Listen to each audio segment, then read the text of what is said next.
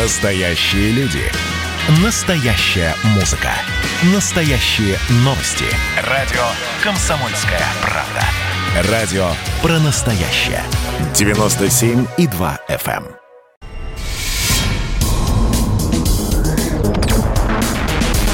Следствие утверждало, что он стрелял в Чубайса.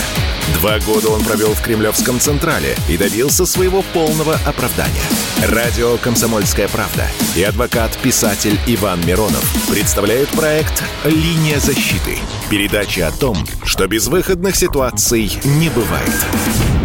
Здравствуйте, дорогие друзья, с вами адвокат, писатель Иван Миронов, и говорим об самом наболевшем и самом остром за эту неделю. И вот буквально горячая новость прилетает с информационных лент. Следователи предъявили новое обвинение экс-губернатору Никите Белых.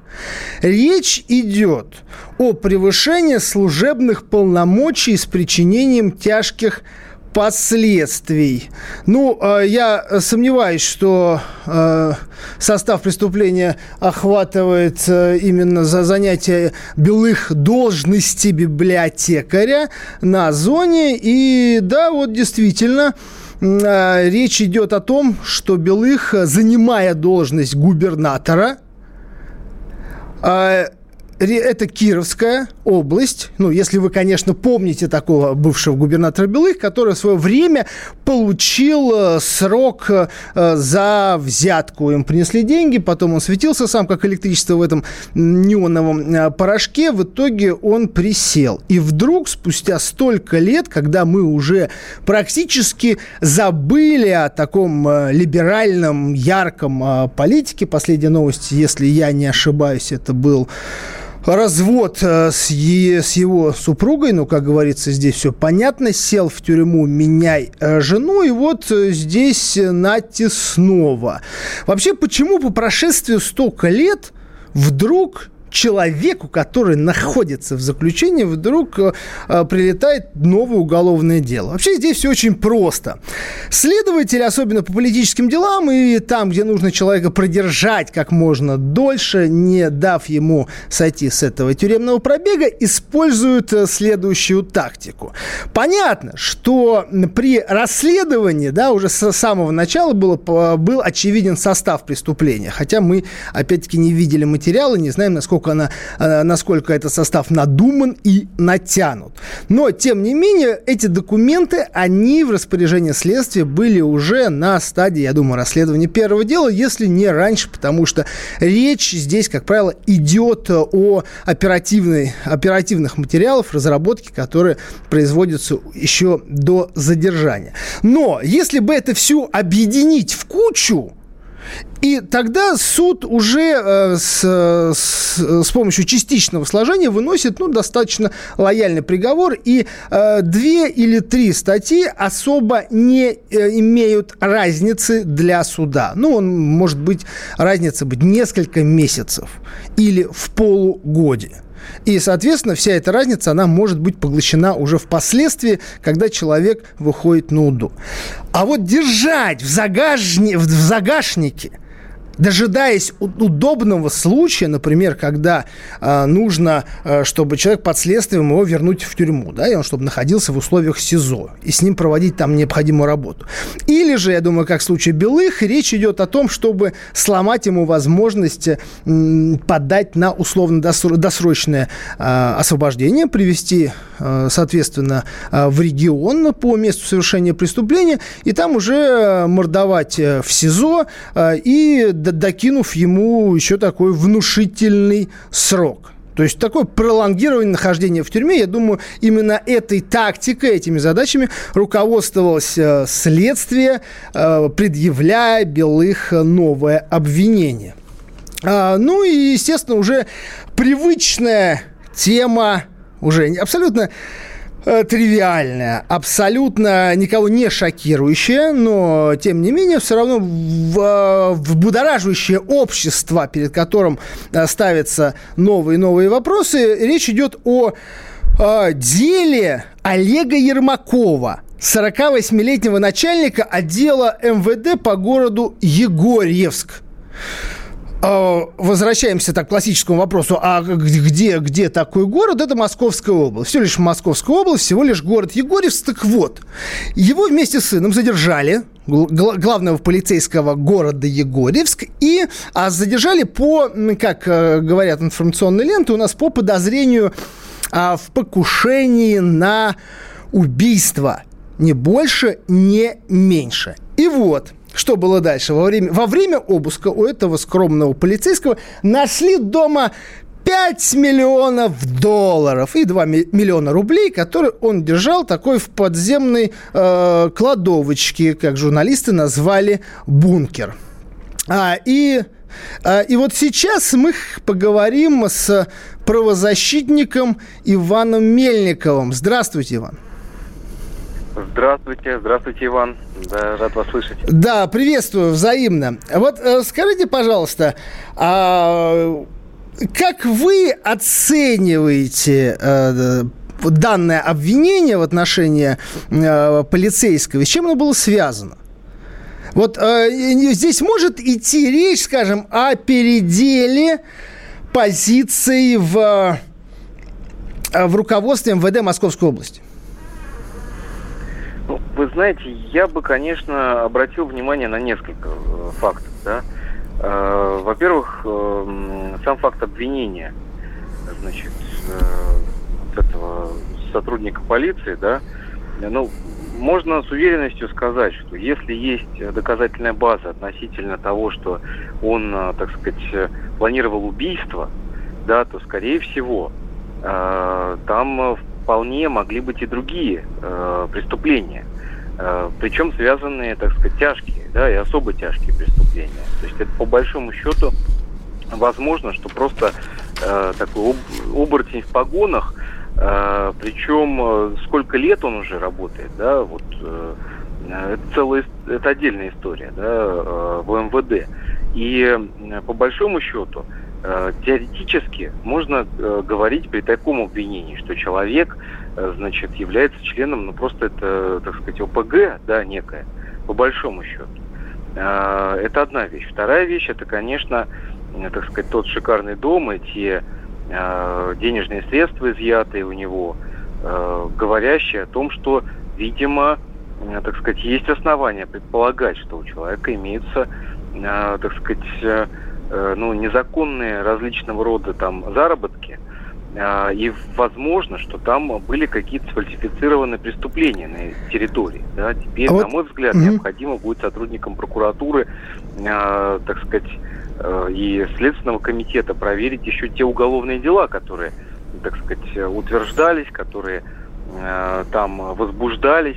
Да, по непосредственной... Вот, а, Иван, да, меня, меня здесь а, что смущает? Я хочу задать вам вопрос. Человек, который очень долго взаимодействовал с руководством эм вэ дэ на ниве правозащиты. Вот смотрите, что происходит. У нас сегодня человек, которого кто-то где-то назвал вором в законе, а, дают, ну, где-то десяточку ему запросто могут выписать, как лицу, занимающему высшее положение в преступной иерархии. Причем достаточно иметь соответствующие наколки и соответствующие показания, что он вор. Все. Хотя само понятие вора в законе у нас не отфиксировано непосредственно в законодательстве. Ну вот так, поверим, что он занимает высшее положение в преступной иерархии и уезжает там на десяточку. Автоматом. Просто автоматом. А если мы посмотрим дела... Ну, самые громкие последнего времени по эм, коррупционерам среди высокопоставленных сотрудников правоохранительных органов, то мы увидим, вот возьмем того же подпол- подполковника эф эс бэ, э, бывший начальник банковского отдела управления К. Черкалин. Черкалин, да, совершенно верно, Кирилл Черкалин. Вот смотрите, у него находят, э, сколько, сколько у него нашли? У него нашли э, двенадцать там, миллиардов. Порядка. Ну, да. Там восемь плюс и еще там куча-куча-куча всего. То есть это бюджет, в принципе, города. Это городской бюджет. Нашли у одного подполковника. Дальше. Взять того же уже притч, э, притча во языцах. Э, тот же э, выскочила... Будь, Захарченко. Будь, Захарченко, да. Тот же полковник Захарченко. То же самое, где-то порядка там, двенадцать миллиардов на, вместе с имуществом, со всеми делами, с активами. И при этом, при этом получается, что они как бы лежали. То есть мы, э, даже там любой обыватель, не связанный вообще с сферой криминала, не связан с сферой чиновничьего, он понимает, чиновников, он понимает, что речь идет о черной кассе, об общаке, о доходах, которые были получены преступным путем. И именно этот общак как раз и является в наше время квалифицирующим э, признаком ОПС. Вот почему сегодня не возбуждаются дела и не вменяются обвинения, именно связанные с организацией э, преступного сообщества. А это уже другие наказания. Это уже семерка не отделаешься, пятерка не отделаешься. Почему они не расследуются? И почему вот это целое звено, в котором там задействованы, может быть, десятки высокопоставленных сотрудников, не привлекаются к ответственности? Я с вами абсолютно соглашусь.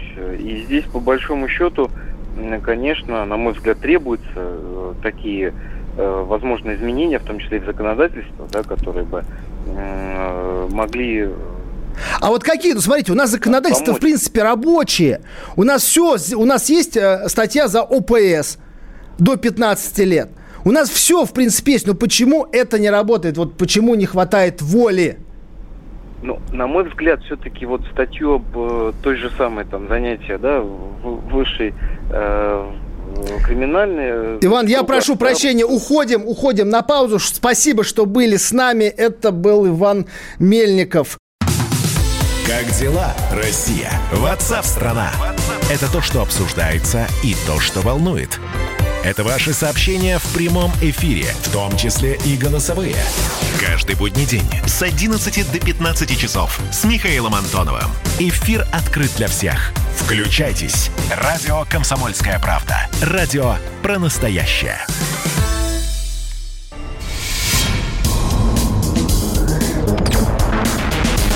Следствие утверждало, что он стрелял в Чубайса. Два года он провел в Кремлевском Централе и добился своего полного оправдания. Радио «Комсомольская правда» и адвокат-писатель Иван Миронов представляют проект «Линия защиты». Передача о том, что безвыходных ситуаций не бывает. Адвокат Иван Миронов снова с вами. Итак, телефон прямого эфира восемь восемьсот двести ровно девяносто семь ноль два. Телефон для сообщений, Telegram, Viber, WhatsApp, эс эм эс восемь девятьсот шестьдесят семь двести ровно девяносто семь ноль два. Подключайтесь, задавайте вопросы. Ну, а мы возвращаемся к повестке этой недели. Итак, знаете, вот буквально накануне... Ну, речь идет, правда, уже о новости о конце прошлой недели. В газете «Коммерсант» вышел подробный материал о том, что министр здравоохранения Российской Федерации Михаил Мурашко анонсировал появление генетических цифровых паспортов, которые будут создаваться, начиная с рождения, э, вот уже, что называется, будет проводиться геномное секвенирование, так называемого, будет э, браться образец ДНК, он будет исследоваться со всех сторон, и вот информация о вашем генокоде будет вноситься в базу, в общую базу. И эта новость особо не вызвала никакого ни трепета, ни возмущения, но и толком она даже не обсуждалась. И буквально уже на этой неделе, как бы в продолжение развития темы, ВОЗ выступила с двумя докладами о том, что... А, ну, необход... а, о том, что необходимо вводить правила, и в том числе на законодательном уровне. Рекомендации странам были предоставлены, универсальные, для того, чтобы легализовать и ввести в нашу повседневную жизнь генетическое редактирование. И вот об этом мы сегодня сейчас как раз поговорим. Вот смотрите, что такое вообще генетический паспорт? Вот вы не задумывались, для чего понадобился власти сегодня наш генокод? Вообще это объясняется благими намерениями, чтобы на ранних стадиях выявлять те или иные болезни, к которым человек предрасположен генетически.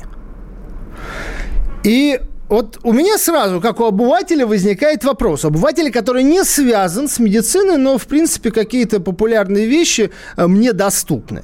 Вот смотрите, рождается ребенок, да, у него там э, стоит в генокоде предрасположенность, скажем, к шизофрении, предрасположенность к онкологическим каким-то заболеваниям, которые он унаследовал от своих родителей, э, скажем, Альцгеймер, например. И много-много-много чего, которое может, в принципе, развиться в период его жизненного пути, а может быть и нет, как повезет. Потому что есть, соответственно, спящая история, которая может вообще, в принципе, не привиться, но передаться также уже его потомству. И вот для чего, казалось бы, это государство?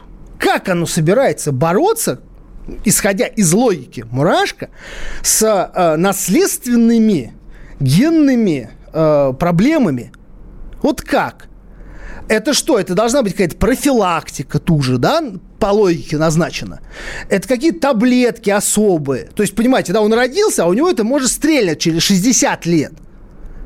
Вот как здесь быть? Что это за такая, для чего и что это будет за такая колоссальная нагрузка на наше население, где более двадцать процентов пользуются выгребными ямами, где нет канализации практически у четверти населения, потому что на это не хватает средств и желания это устранить. А здесь вот, вот этих э, все, все, всех наших граждан решили вот исследовать для того, чтобы им помочь вот впоследствии как-то профилактировать наследственные недуги. Не кажется вам это немножко странным и нелогичным? Знаете, у меня товарищ как-то сдал свой генетический профиль в США. Причем это такой, ну, серьезный чиновник по виду там абсолютных славянских кровей, он сдает на генетику. Знаете, я смотрел этот паспорт, и чисто даже по крови у меня было ощущение, что я погружаюсь даже с его разрешения в какую-то совершенно интимную абсолютно сферу, потому что у него там половина испанской крови, половина, поскольку его отец э, кубинец, и дальше идут определенные наслоения, соответственно, по всему миру, впро- вплоть до Сьерра-Леоне, там ноль целых четыре десятых, там ноль целых два процента. То есть порядка там двадцати национальностей, которые перемешаны. И вот это теперь абсолютно интимная информация, даже в этой части, она попадает, будет теперь в открытом доступе. Вы понимаете, да, как это теперь можно, вот теперь, раньше мы э, были телеграм-боты, по которым, ну, сейчас они есть, по которым можно было учить всю информацию, да, всю коммерческую информацию, э, максимально частного характера, но, а здесь мы будем получать вообще чисто генетические паспорта, можно будет заказывать кого угодно. Э, чем это может обернуться? Даже на уровне исследования национальностей, э, я вам приведу вот пример. Э, помните, две тысячи третий год, скандал, когда уважаемые газеты, уважаемые радиостанции выходили с новостью «Генины гены». И тот же господин Жириновский утверждал в две тысячи третьем году на радио «Эхо Москвы», что, ну, фамилия Зюганова-то Зюгенфельд, и он, э, отец его, это немецко-фашистский оккупант, поскольку зачат он был на оккупированной территории. Речь идет о деревне Мымрино Орловской области. Ну, все тогда посмеялись, все тогда списали это на черный пиар. Но представляете, если бы это было на самом деле? А такие генетические паспорта как раз и будут выявлять эту информацию. И если это действительно бы подтвердилось или подтвердится, потому что господин Зюганов тоже должен сдать свой ДНК на генетический паспорт, а если он откажется, это должно быть, э, э, это пока, это ДНК покажет и на внуках, которые должны родиться, и, там, или на, на, на детях, которые уже есть, и которые все это сдадут, то это вообще грозит обрушением в принципе системной оппозиционной структуры нашей страны и может переформатировать политический ландшафт Российской Федерации. Это вот один простой пример. Смотрим дальше. Я влюбился, у меня невеста, я вбиваю пару клавиш. Понятно, что все базы, которые есть у государства, они рано или поздно появятся в частном коммерческом доступе. И что мне выскакивает? Опа, наследственная э, шизофрения, алкоголизм, что там, болезни. Понимаете, что у нас у всех есть изъян. У нас нет стерильных людей. У нас есть определенная наслед- наследственность. И как э, э, вывод из этого... Это определенные проблемы, которые могут наступить, а могут не наступить. Но мы все мнительны. Мы уже все риски оцениваем как наступившее событие и наступившую болезнь. А, и а, что дальше? Кто захочет? Сколько у нас, у нас вообще будут ли возможны браки? И на какие риски каждый будет идти, как он будет трястись, ложась а, в постель со своей невестой? Но, опять-таки, вопрос э, продолжает оставаться актуальным. Для чего это нужно нашему правительству? Как только будет карта э, ваших личных возможных проблем медицинского характера, это значит, что государство уже может прогнозировать те или иные убытки, которые оно понесет, оплачивая дорогостоящее лечение. А, и а, это дает основу уже впоследствии регулировать вообще вступление в брак, регулировать рождаемость.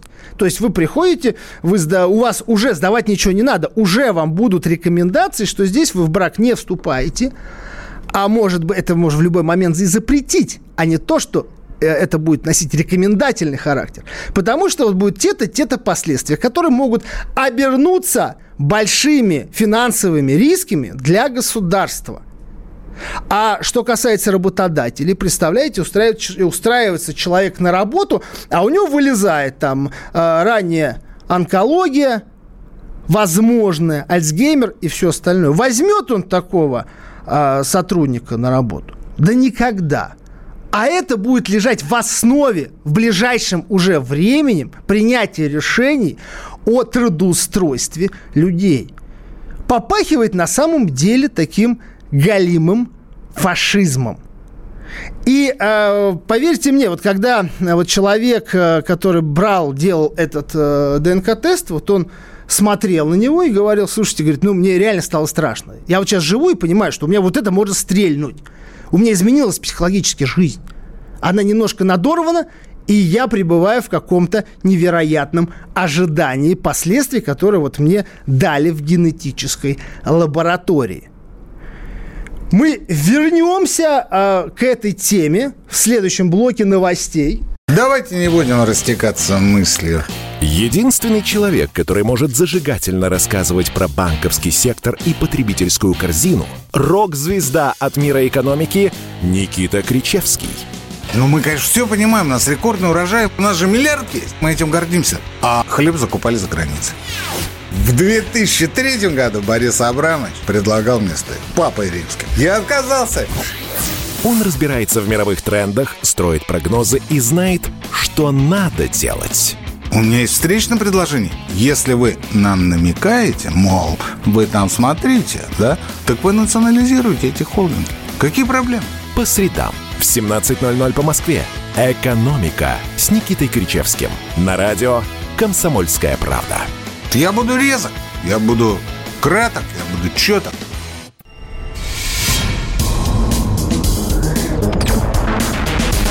Следствие утверждало, что он стрелял в Чубайса. Два года он провел в Кремлевском Централе и добился своего полного оправдания. Радио «Комсомольская правда» и адвокат-писатель Иван Миронов представляют проект «Линия защиты». Передача о том, что безвыходных ситуаций не бывает.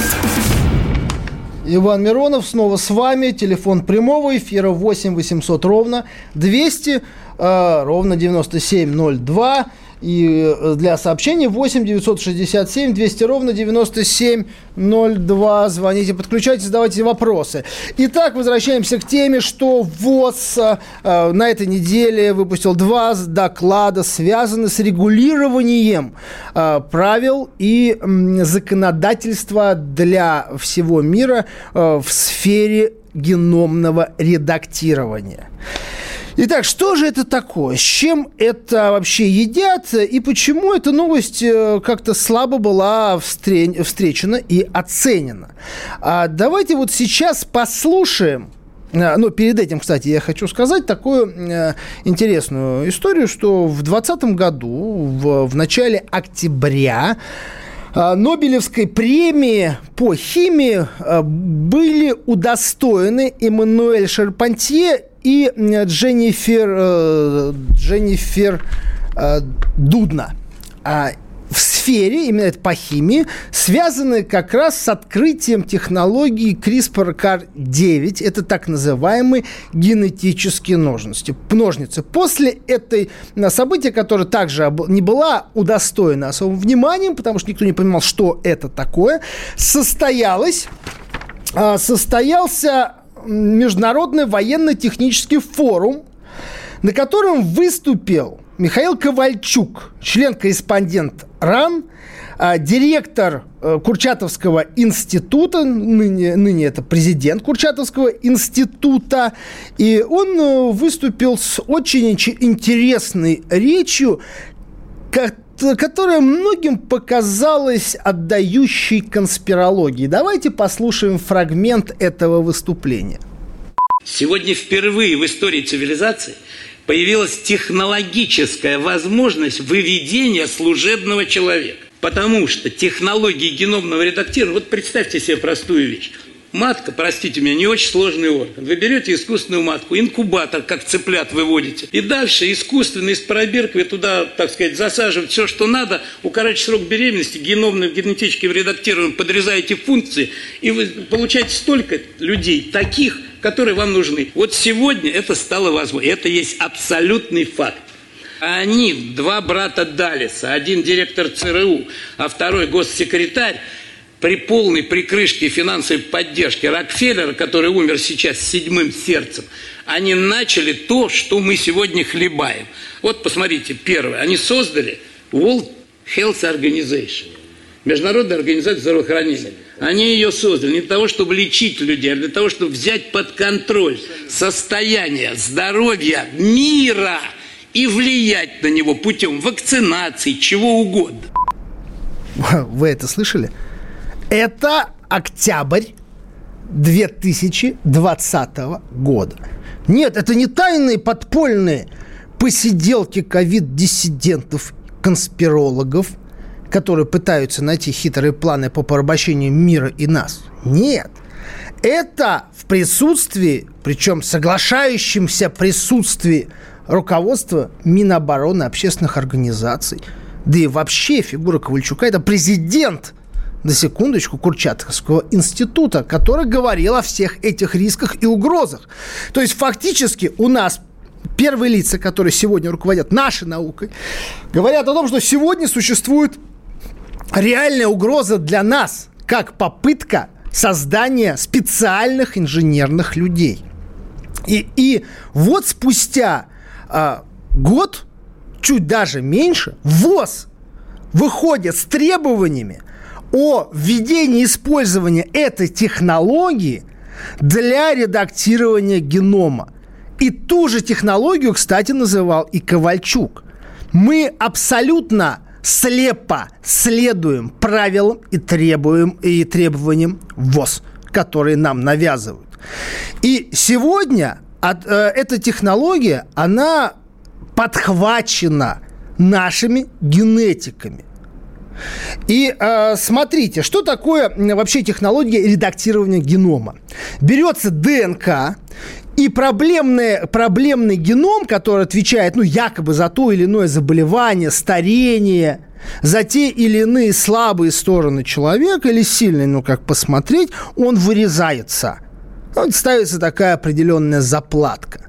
Причем, э, вот так, на секундочку, сама Дженнифер Дуд, э, Дудна, она в девятнадцатом году утверждала, э, это журнал Nature, что эта технология еще не... Э, полностью изучено до конца. И, соответственно, имеются существенные риски, поскольку, меняя явное и меняя то, что мы знаем, мы не а, понимаем то, что цепляем следом за этим. И мы очень много генетиков утверждали, что действительно подобная технология, она задевает уже другие гены, другие цепочки, и последствия подобных изменений не а, сложно просчитать. Но в любом случае речь идет о том, чтобы людям будут у нас сегодня делать, можно, можно заказать так называемых инженерных детей в будущем. Это, пожалуйста, хочешь быстро бегать, на вот тебе быстро бегай. Хочешь быть устойчивым к радиации, будешь устойчивым к радиации.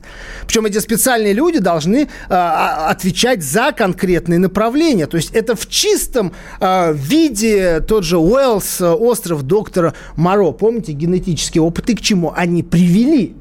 И вот не является... И не является ли сегодня вот как раз сбор наших генетических паспортов это попытка просчитать механизмы и иметь э, ключи, в принципе, к нашему генофонду, к нашим ключам, чтобы потом с помощью определенных э, уколов просто это править так, как это будет э, требовать тот или иной режим, который будет находиться у власти, или международный режим. А мы сейчас э, подключаем... Так, у нас, у нас на связи Евгений Теодорович Лилин, генетик, заслуженный врач эр эф, член-корреспондент РАН, профессор, доктор медицинских наук. Евгений Теодорович, добрый вечер. Добрый вечер. Рад слышать и такие интересные постановки вопросов. А, вот скажите, пожалуйста... А... Чем чревато сегодня, чем чревато сегодня создание базы генетических паспортов? И не является это предтечей для того, чтобы эм, мы были доступны для генетического редактирования? А кто вам сказал, что сегодня составляют генетические паспорта населения? Ну... Вам не кажется, что это обычный, нормальный фейк, хайп? И мы это... черпаем, естественно, из иностранных журналов, передач, не понимая, что там специалисты занимаются тем же самым, что и у нас. А именно, им нужны деньги. Поэтому как угодно эти деньги необходимо получать. Ври, сколько влезет, сколько позволяют. То есть вы считаете, что министр что-то... здравоохранения Михаил Мурашко, он заряжает фейк и дезинформацию для того, чтобы освоить бюджетные деньги? Ну, так сказать... Я, он же заявил о том, что поголовно будет да. происходить генетическая паспортизация. Я, к сожалению, не знаком с господином Мурашко. Но то, что он э, брякнул, естественно, относится к э, тому, о чем я говорил. Мы сегодня абсолютно не готовы к этому. Мы даже не думаем об этом сегодня. А поэтому э, пугать население именно сейчас, когда ну, происходит такая проблема, связанная с пандемией, и когда мы и так все напуганы до смерти, брякнуть еще что-то вот такое, что он сказал, не имеет никакого смысла. Просто не имеет смысла. Потому что не имеет основы того, чтобы говорить о том, что мы можем сегодня паспортизировать генетически, паспортизировать население не только страны России, но и мира. А почему вы считаете, что невозможно сегодня э, вести генетические паспорта? Вот чего не, хват, чего не хватает, и ш, без чего это никак не сдвинется и не произойдет? Это крайне просто. Потому что мы сегодня знаем строение генома. Да, это мы знаем. Но я все время пытаюсь это доказать общественности, не только нашей страны, что те или иные генетические субстанции, которые содержатся в геноме, да, То есть гены, другими словами, определенные отрезки цепи ДНК. Они абсолютно не означают результирующей, то есть производство их в фенотипе. У нас есть генотип, это понятно что, но у нас есть фенотип, то, во что выкладывается генотип в результате взаимодействия сам с собой и, главное, внешней средой. Спасибо большое, Евгений Теодорович. Сегодня... Мы вот сейчас вынуждены уже э, уходить на рекламу. Спасибо, что э, были с нами. Это был Евгений Теодорович Лилин, генетик э, и член-корреспондент э, РАН. Сейчас уходим на э, перерыв. Мы тут парт-ячейку организовали, «Бычью России» называется. Я секретарь, это мой актив. А вы кто такие? Он пришел на радио «Комсомольская правда». Каждый понедельник в шесть часов вечера Дмитрий Гоблин Пучков с толком, расстановкой и старым добрым сарказмом обрисовывает слушателям обстановку в стране и мире. Руководитель этого шапито, массовик-затейник Зеленский, он никто. Это даже не петрушка, насаженный на руку. Гражданин Байден, который публично называет президента Российской Федерации убийцей, тоже как-то, на мой взгляд, немножко не в себе. Вызывают изумление коммунисты, которые стоят с монархистами, нацистами, гомосексуалистами. Вас-то что туда принесло? Я могу понять, чего хотел Владимир Ильич Ленин. Полного изменения общественного строя. Вот это вот действительно серьезная задача. Каждый понедельник в восемнадцать ноль ноль по московскому времени. Подключайтесь. Гоблин плохого не посоветует.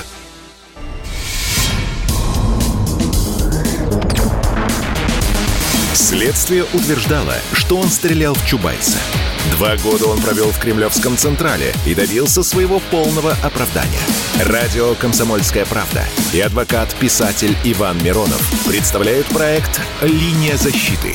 Передача о том, что безвыходных ситуаций не бывает. Иван Миронов снова с вами. восемь восемьсот двести ровно девяносто семь ноль два. Звоните в прямой эфир. Сообщение восемь девятьсот шестьдесят семь двести ровно девяносто семь ноль два. К завершению темы вот мы послушали уважаемого генетика, который считает, что это фейк, инсинуация и даже из уст господина Мурашко, потому что таких возможностей сегодня нет. Но вообще у всех встает вопрос. Так, анонсирован сбор генетического генети... информации для генетических паспортов. А как это будут собирать, если у нас многие даже вакцинироваться-то не хотят? Вот как заставить человека сдать а, ДНК на генетический паспорт, чтобы оказаться в базе своей? То есть открыть самое заветное, то, что даже с, самому в это страшно заглядывать. Но знаете, я скажу как. Я предположу как. Я не буду делать выводы, а решать вам. Вот смотрите, есть такой... ученый, который, это главный проводник в Российской Федерации генетических экспериментов, связанных именно с вот этими генетическими ножницами. Это профессор РАН, проректор Российского национального исследовательского университета Пирогова, заведующий лабораторией редактирования генома при Центре акушерства и гинекологии имени Кулакова Денис Ребриков. Так вот, господин Ребриков еще в пятнадцатом году, будучи не столь видным, заметным и маститым ученым, который имел некие свободы, свободу высказывать свои взгляды, и свои вожделения, он в публичных лекциях неоднократно рассказывал, что, упиваясь, что такое генетические ножницы. Он говорил, что мы можем вообще перевер... перевернуть мир. Мы можем делать человека, он будет жить по пятьсот лет. Мы можем делать его, избавить его от многих болезней. Мы можем сделать его выносливым. И мы можем даже делать с помощью этой технологии людей от однополых, производить людей от однополых браков. Когда ему спросили, а что будет с переселением земли, Земли, то он сказал, ну, в принципе, понятно, технология будет не для всех, и надо, можно вносить, скажем, такие законодательные истории, как, скажем, один ребенок раз в сто лет. То есть, ну, такая в чистом виде это фашизм и Евгеника, и, э, скажем, тому же доктор, доктору Менгеле это, в принципе, даже в, в, ему даже в страшных снах не могло присниться. Так вот, самое интересное, вот на секундочку, э, в пятнадцатого апреля двадцатого года новости, новостные ленты запестрели одухотворяющей новостью о том, что наконец разработан, кстати, очень быстро, аппарат, мобильный прибор для экспресс-анализа населения на ковид девятнадцать. Он назывался «Индикатор био». Как вы думаете, кто предложил его и кто его презентовал? Правильно, Денис Ребриков. Казалось, какое отношение он имеет к вирусологии, к медицине, если он генетик и занимается исключительно генетическими опытами с, ген... с генетическим редактированием на эмбрионах, именно которые производились в этом Кулаковском центре, да, ну там они несколько дней буквально, и все, их надо было уничтожать по закону. Сейчас эти законодательные рамки, они будут э, отменяться, сметаться по требованию ВОЗ. Так вот, именно Ребриков э, этот прибор пореком... представлял, презентовал. А, и знаете, что такое ПЦР? Вы думаете, это просто анализ, и все? Нет, это полимеразная цепная реакция. То есть это прибор, который собирает генетические образцы ДНК. Он именно для этого, в принципе, и создавался. И, соответственно, я полагаю, что все мы, которые сдаем, проходим через этот ПЦР-тест, мы автоматически попадаем в некую базу. Там все наши данные, и самое главное, там ДНК-материал, который мы как раз у нас изымается с помощью этого прибора. И вот у меня вопрос, почему сегодня вот такие, как Ковальчук, в присутствии представителей Минобороны, разведки говорят о том, что есть сегодня угроза для нашей идентичности, для нашего будущего, для нашей страны. В виде этого, этой технологии генетического редактирования, этих ножниц, которые используются врагами для того, чтобы наш, нас лишить самой идентичности будущего. Так вот, сегодня у нас есть ученые, которые официально за государственные бюджеты сегодня проводят эти опыты и стремятся вообще уничтожить любые этические и законодательные заборы для того, чтобы это жуткие, эти жуткие планы сегодня воплощались в жизни, воплощались они на нас. Итак, уходим на вопросы от наших, у наших, от наших слушателей. Михаил, Санкт-Петербург. Здравствуйте. Здравствуйте, Иван. Спасибо вам за передачу. Хотя бы послушать немножко альтернативную точку зрения. Вот. По поводу ДНК, вы знаете, я думаю, что это настолько лично интимная тема, что государство туда как-то... Ну, история болезни, врачебная тайна, да, и то только ее врач должен знать. А если базы собирать, ну, я не знаю. Вот, а вопрос у меня такой к вам, как к адвокату. Алло. Да-да, слушаю вас. Скажите, пожалуйста, что у нас законодательство такое? Смотрите, Никита Белых, да, вы уже озвучили, восемь лет ему дали за взятку. У нас, помните, в Санкт-Петербурге в девятнадцатом году такой профессор Соколов, Наполеон, да? Да. Получил двенадцать лет лишения свободы. Я уверен сто процентов, что, как там, я не силен, но две трети человек отсидит за убийство, да? Две трети, то есть восемь лет. Три четверти. Три, чет- три четверти за убийство он должен отсидеть и потом может подавать на УДО. Да, и понимаете, в чем казус-то? И mm-hmm. человек, как я понимаю, за убийство, там же следственными органами было доказано, что он за сорок минут смотрел на набережную реки Фонтан. Да, Михаил, чуть, короче, вопрос, потому что сейчас у нас заканчивается эфир, пожалуйста, вот сейчас, чтобы я успел да ответить. Да что у нас за законы-то такие? Вам не кажется, что наши законы, это еще не есть право?